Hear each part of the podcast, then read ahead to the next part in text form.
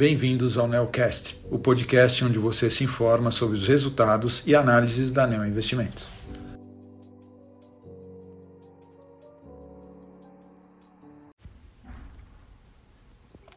Olá, aqui quem fala é Mário Schausch, gestor do fundo Neo Multistratégia, e estou aqui para descrever para vocês o desempenho do fundo no mês de novembro.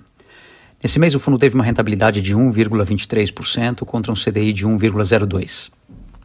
Dividindo esse resultado entre as nossas principais estratégias, nós perdemos 0,77% na estratégia de ações, sendo 0,3% em posições compradas nos setores de shopping e de consumo e 0,47% em operações long short.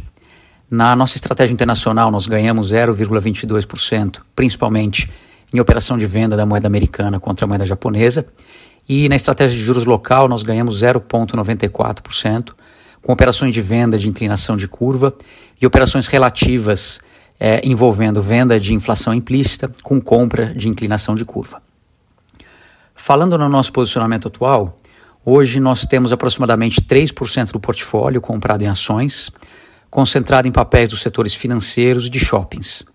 Em long short, as maiores posições são nos setores, financi é, nos setores financeiro e de consumo, além de operações de, de estrutura de capital.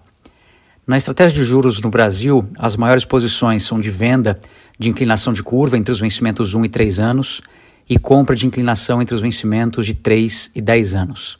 Nós temos também uma operação de venda de inflação implícita é, entre os anos 2023 e 2024. E na estratégia de juros internacional e moedas, as maiores apostas são uma posição relativa de juros vendido em taxa na Suíça e comprado nos Estados Unidos, posições de inclinação de curva compradas em vencimentos curtos e longos, com venda em vencimentos intermediários, além de uma compra na moeda do Japão contra a moeda dos Estados Unidos. Bem, esse foi o mês de novembro.